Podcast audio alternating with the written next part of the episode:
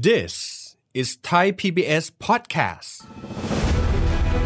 เคยได้ยินใช่ไหมครับ เวลาที่เราซื้อหุ้นกู้ เราเป็นเจ้าหนี้บริษัท แต่ถ้าเกิดเราถือหุ้นสามัญเราเป็นเจ้าของบริษัท อย่างงงนะครับ เราลองฟังดูว่าต่างกันยังไงหุ้นกู้ฟังดูแล้วน่าสนใจนะครับเพราะดูแล้วค่อนข้างจะมั่นคงแต่ขณะเดียวกันมันก็มีความเสี่ยงนะครับ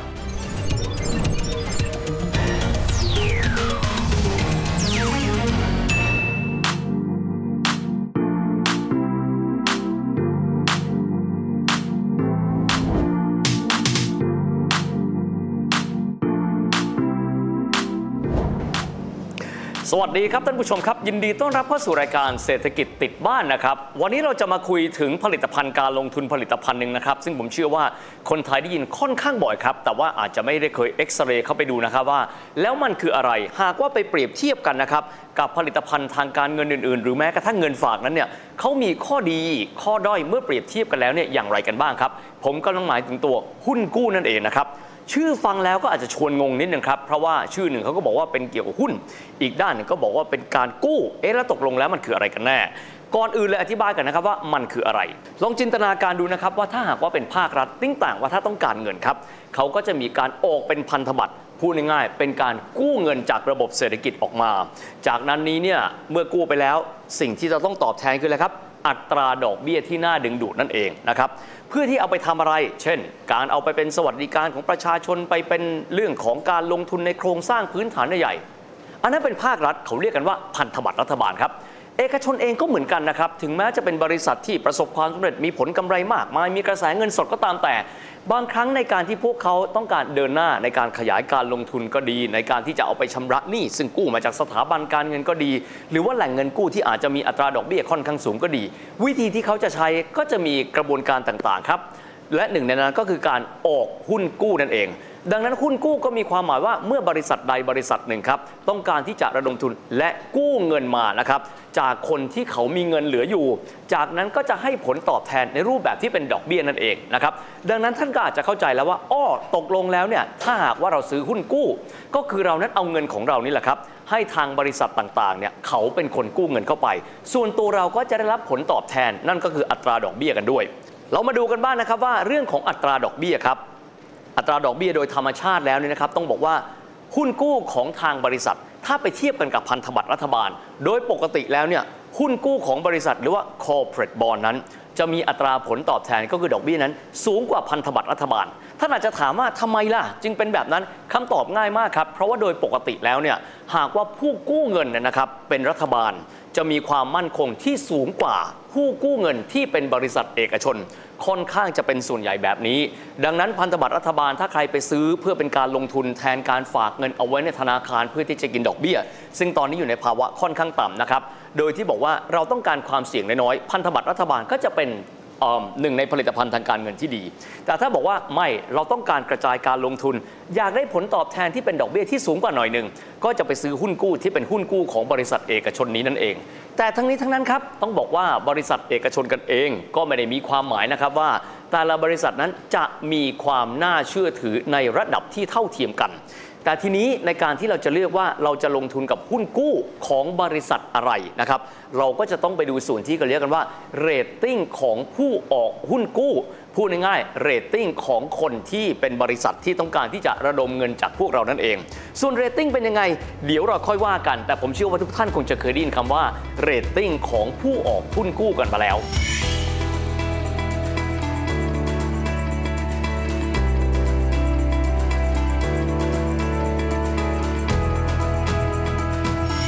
นี้ก่อนที่เราจะไปที่ตัวดอกเบี้ยครับ อยากให้ท่านได้ยินคำนี้เพราะผมเชื่อว่าหลายๆท่านอาจจะเคยได้ยินมันอยู่แล้วนะครับว่า ในเมื่อเราเป็นผู้ที่เอาเงินของเราไปลงทุนในหุ้นกู้ เอ๊ะ สถานภาพของเราเราเป็นผู้ถือหุ้นหรือเปล่านะครับ เพราะชื่อเขาเนี่ยก็บอกว่าเขาเป็นหุ้นกู้ บอกแบบนี้นะครับว่าไม่ใช่ครับ เวลาที่เราเนี่ยเป็นผู้ให้บริษัทนั้นๆเนี่ยเป็นผู้กู้เงิน เรามีสถานภาพที่เป็นเจ้าหนี้ของบริษัทนั้นๆ ซึ่งแตกต่างกันนะครับกับคนที่เขาถือหุ้นในบริษัทนั้นๆ เพราะเขามีสถานภาพเป็นเจ้าของบริษัทนั้นๆ มีความแตกต่างกันด้วย ระหว่างหุ้นกู้เราเป็นเจ้าหนี้ กับทางด้านหุ้นสามัญเราเป็นเจ้าของแตกต่างกันท่านอาจจะถามว่าแล้วมันมีส่วนเกี่ยวข้องกันอย่างไรกันบ้าง ก็แน่นอนแล้วครับ เหมือนคนที่เป็นเจ้าของกับเป็นเจ้าหนี้ ก็ย่อมที่จะต้องมีสิทธิมีฟังก์ชันที่แตกต่างกัน ในกรณีของคนที่เขาเป็นเจ้าของหรือว่าถือหุ้นสามัญถ้าหากว่าบริษัทนั้นเกิดว่าเขาทำกำไร ก็จะได้เงินปันผลนะครับจากการที่เขาเป็นส่วนหนึ่งของการเป็นเจ้าของบริษัทกันด้วย แต่แน่นอนว่าถ้าหากว่าขาดทุนอันนี้ก็จะเป็นอีกเรื่องหนึ่งกันด้วย แตกต่างกันไปนะครับถ้าหากว่าเราเป็นผู้ถือหุ้นกู้ ก็มีความหมายว่าเราเป็นเจ้าหนี้นั่นเองนะครับสิ่งที่เราจะได้ครับอันนี้ถือว่าเป็นข้อดีข้อหนึ่งเลยของผลิตภัณฑ์หุ้นกู้ คือการที่พวกเรานั้นเนี่ยก็จะถือนะครับตัวหุ้นกู้เอาไว้ระยะเวลาหนึ่ง แล้วก็จะมีความค่อนข้างแน่นอน เพราะว่าจะมีสัญญาที่มีการกำหนดกันเอาไว้ ว่าเงินก้อนนี้จะถูกคุ้มครอง และเมื่อหมดสัญญาของการถือหุ้นกู้นะครับเราก็จะได้เงินต้นนั้นกลับคืนไปด้วย ทีนี้เรามาดูนะครับว่าในฐานะที่ถ้าเกิดว่าเราไปลงทุนในหุ้นกู้นี้เนี่ยตัวรายละเอียดที่จะเป็นข้อตกลงกันระหว่างสองฝ่ายคืออะไร ข้อแรกเลยครับ ก็จะมีการระบุเอาไว้ว่า เงินที่เราซื้อหุ้นกู้พูดง่ายเงินที่เขากู้จากเราไปนี้เนี่ย เขาจะกู้ไปในกรอบเวลาเท่าไหร่นะครับ เช่นอาจจะเป็น 1 ปี 3 ปี 5 ปีแล้วแต่ 2 ครับ ระหว่างทางนั้นเนี่ยที่มีการสัญญากันเอาไว้ว่าจะมีการจ่ายดอกเบี้ยเนี่ยดอกเบี้ยที่ว่าถึงจะมีการจ่ายกันอย่างไรนะครับ เช่น บางคนจะบอกว่า 1 ปีแบ่งจ่ายดอกเบี้ยออกเป็น 2 งวด บางทีจะบอกว่า 5 ปีจ่ายดอกเบี้ยทุกปี ซึ่งจะมีการกำหนดเอาไว้อยู่แล้วตั้งแต่วันที่เราเข้าไปซื้อ ว่าสัญญายาวเท่าไหร่ การจ่ายผลประโยชน์นั้นเป็นเท่าไหร่กันบ้าง ดังนั้นครับหนึ่งในข้อดีของหุ้นกู้ก็คือการที่ว่าเราเห็นชัดเจนนะครับว่า เงินของเราสภาพคล่องส่วนเกินของเราที่เราจะเอาไปลงทุนนั้นเนี่ยจะไปอยู่กับเขาเป็นเวลาเท่าไหร่ ผลตอบแทนจะมีการระบุไปชัดเจนเลยว่าออกมาเป็นเท่าไหร่ ข้อดีครับคืออะไรกันบ้างครับ ข้อแรกนะครับโดยปกติแล้วนะครับดอกเบี้ยนั้นก็จะสูงกว่าดอกเบี้ยที่เราเอาไปฝากเป็นเงินธรรมดา อันนี้ข้อที่1นงนะครับแต่เดี๋ยวเรื่องความเสี่ยงเดี๋ยวเราก็ว่ากันอีกทีหนึ่งนะครับ ข้อถัดมาคือเราสามารถรู้ได้ว่าผลตอบแทนที่เราจะได้นั้นเป็นเท่าไหร่อย่างแน่นอน ซึ่งอันนี้แตกต่างกันจากสินทรัพย์เสี่ยง สินทรัพย์เสี่ยงเช่นไรครับ อย่างเช่นหุ้น เราจะไม่รู้นะครับว่าหุ้นที่เราลงทุนไปในวันนี้ อีก 1 ปีถัดไปจะราคาเป็นเท่าไหร่ อีก 2 ปีถัดไปราคาจะเพิ่มหรือว่าลดลงจากวันที่เราไปลงทุน ดังนั้นหนึ่งในข้อดีของหุ้นกู้ก็คือมีความแน่นอน และค่อนข้างจะมีความมั่นคง แต่ครับความเสี่ยงก็คือเรื่องของตัวเรตติ้งนั่นเอง เพราะว่าในการลงทุนการลงทุนทุกประเภทมีความเสี่ยงนั่นเองนะครับเราก็อาจจะไม่ทราบว่าบริบททางธุรกิจและการลงทุนของเขานั้น จะเป็นอย่างไรกันบ้าง แต่อย่างน้อยที่สุดนะครับหลักประกันที่แน่ชัดก็คือข้อตกลงกันระหว่างผู้ผู้ออกหุ้นกู้ กับตัวเราซึ่งเป็นผู้ลงทุนกันไปด้วยก่อนที่เราจะไปพูดถึงความเสี่ยงนะครับ เราไปดูข้อดีเพิ่มเติมกันบ้างนะครับ ข้อดีถัดมานะครับ นอกจากเรื่องของตัวผลตอบแทนที่มีความชัดเจน นอกไปจากเรื่องของความมั่นคงที่ชัดเจนพอสมควรนะครับ ข้อดีอีกข้อหนึ่งนะครับ ก็คือเรื่องที่ว่าหากว่าเราเป็นผู้ลงทุนครับ บางส่วนนี้เนี่ยเราอาจจะเอาไปเป็นเงินฝาก บางส่วนอาจจะเอาไปประกัน บางส่วนซื้อสินทรัพย์เสี่ยงนะครับ แต่ว่าตัวหุ้นกู้นี้ก็ถือได้ว่าเป็นอีกหนึ่งผลิตภัณฑ์ทำให้เราในฐานะที่เป็นเจ้าของเงินเนี่ยสามารถกระจายนะครับเงินลงทุนของเราเนี่ยเอาไว้ในสินทรัพย์ที่มีความแตกต่างหลากหลายกันได้ ก็มีความหมายว่าเราลดความเสี่ยง ถ้าเราพูดถึงหลักการในการบริหารความมั่งคั่งกันด้วย นอกเหนือไปจากนี้ครับ ถึงแม้ว่าหุ้นกู้จะได้มีการระบุเอาไว้ชัดเจนนะครับว่า ท่านจะต้องถือหุ้นกู้เป็นเวลายาวนานเท่าไหร่ตามสัญญา แต่มันไม่ได้มีความหมายนะครับว่า ท่านจะไม่สามารถไถ่ถอนกลางทางได้ ถ้าหากว่าระหว่างทางครับท่านเห็นว่าผลตอบแทนในการลงทุนประเภทอื่นนั้นดีกว่า หรือตัวท่านเองอาจจะอยากได้สภาพคล่องคืนกลับมา เพื่อวัตถุประสงค์อะไรบางประการเนี่ยท่านสามารถที่จะไถ่ถอนนะครับหุ้นกู้เหล่านั้นออกมา พื่อที่จะเอาเงินต้นของท่านกลับมาได้ แต่แน่นอนแหละครับว่าก็จะต้องเป็นไปตามเงื่อนไขที่ได้มีการระบุกันเอาไว้ เช่น ดอกเบี้ยในในภายหลังนี้เนี่ยอาจจะไม่สามารถที่จะจ่ายได้เพราะตัวท่านเนี่ยดึงเงินนั้นกลับคืนมาแล้ว หรือแม้กระทั่งท่านสามารถที่จะเอาหุ้นกู้ที่ท่านถืออยู่นั้น ออกไปขายให้กับผู้อื่นได้ด้วยเช่นเดียวกันนะครับ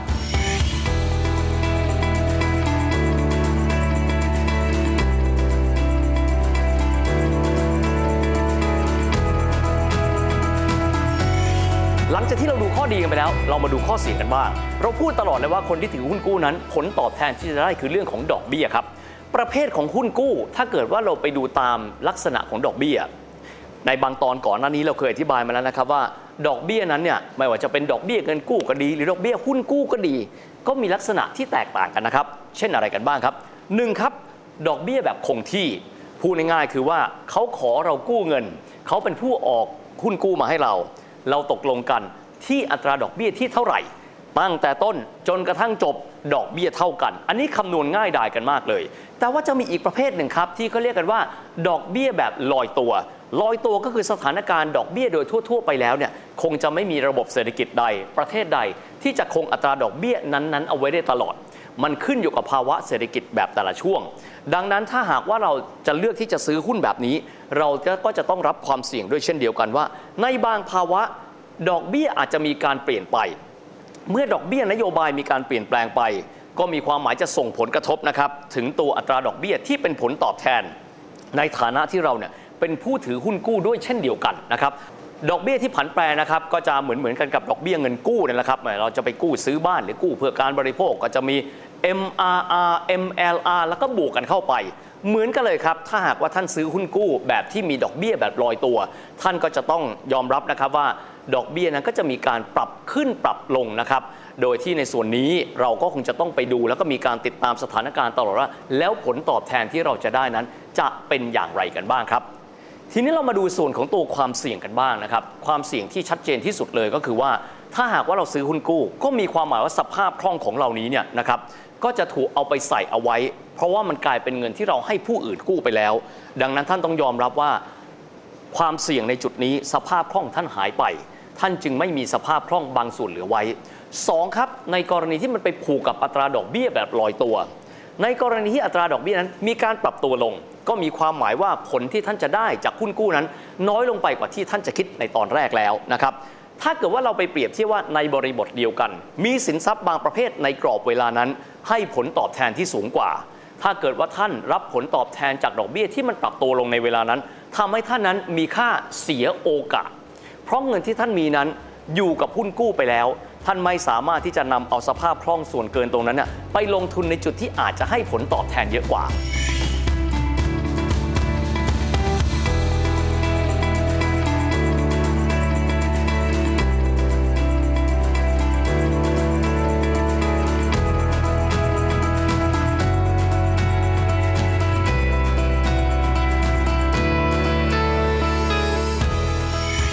มาอีกส่วนหนึ่งกันบ้างครับ อย่างที่เราบอกไปเมื่อสักครู่นี้ ถ้าหากว่าเราใช้เงินของเราในการไปลงทุนกับพันธบัตรชัดเจนครับ รัฐบาลถือได้ว่ามีความมั่นคงอยู่แล้ว อัตราผลตอบแทนชัดเจนอยู่แล้ว แต่ถ้าเกิดว่าเป็นหุ้นกู้ของทางบริษัท เราต้องไปดูนะครับว่าเรตติ้งของหุ้นกู้ของบริษัทนั้นเรตติ้งของบริษัทผู้ออกหุ้นกู้นั้น อยู่ในระดับใดกันบ้าง ถ้าเราไปดูนะครับบริษัทจัดเรตติ้งที่เราคุ้นเคยมีอะไรกันบ้างครับ Standard and Poor Moody's Investor Service Fitch IBCA อันนี้เป็นบริษัทต่างประเทศ ถ้าเป็นบริษัทภายในประเทศนะครับ เราก็จะได้ยินชื่อบริษัทที่มีชื่อว่า TRIS หรือว่า Thai Rating and Information Services Company Limited แล้วก็บริษัท Fitch Rating ประเทศไทยจำกัดกันด้วย บริษัทเหล่านี้ก็จะมีการจัดเรตติ้งแหละครับ สูงที่สุดก็คือ Triple A คือ A 3 ตัวนะครับ จากนั้นก็จะเช่น A 2 ตัวบ้างนะครับ แล้วก็จะมาเป็น B 3 ตัว แล้วแต่กรณีก็ไล่เลียงกันตามนั้น ซึ่งถ้าหากว่าท่านดูตาราง ท่านก็จะพบได้ว่า บริษัทนี้มีความน่าเชื่อถือมากน้อยขนาดไหน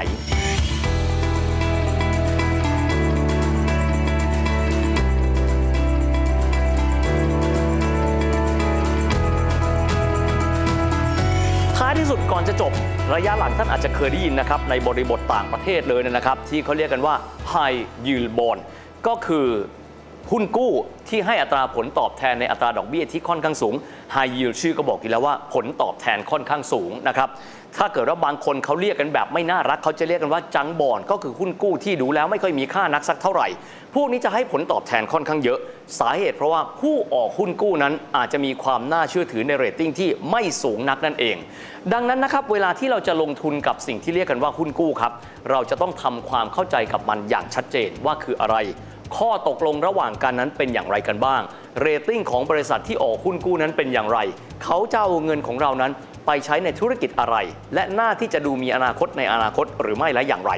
และทั้งหมดก็คือภาพรวมนะครับในการที่รายการของเราครับเศรษฐกิจติดบ้าน จะทำให้เราได้มาทำความรู้จักกับผลิตภัณฑ์ทางการเงิน ซึ่งถือได้ว่าค่อนข้างนิยมพอสมควรที่เรียกกันว่าหุ้นกู้สำหรับวันนี้เวลาของรายการหมดลงแล้วนะครับพบกันใหม่โอกาสหน้า สวัสดีครับ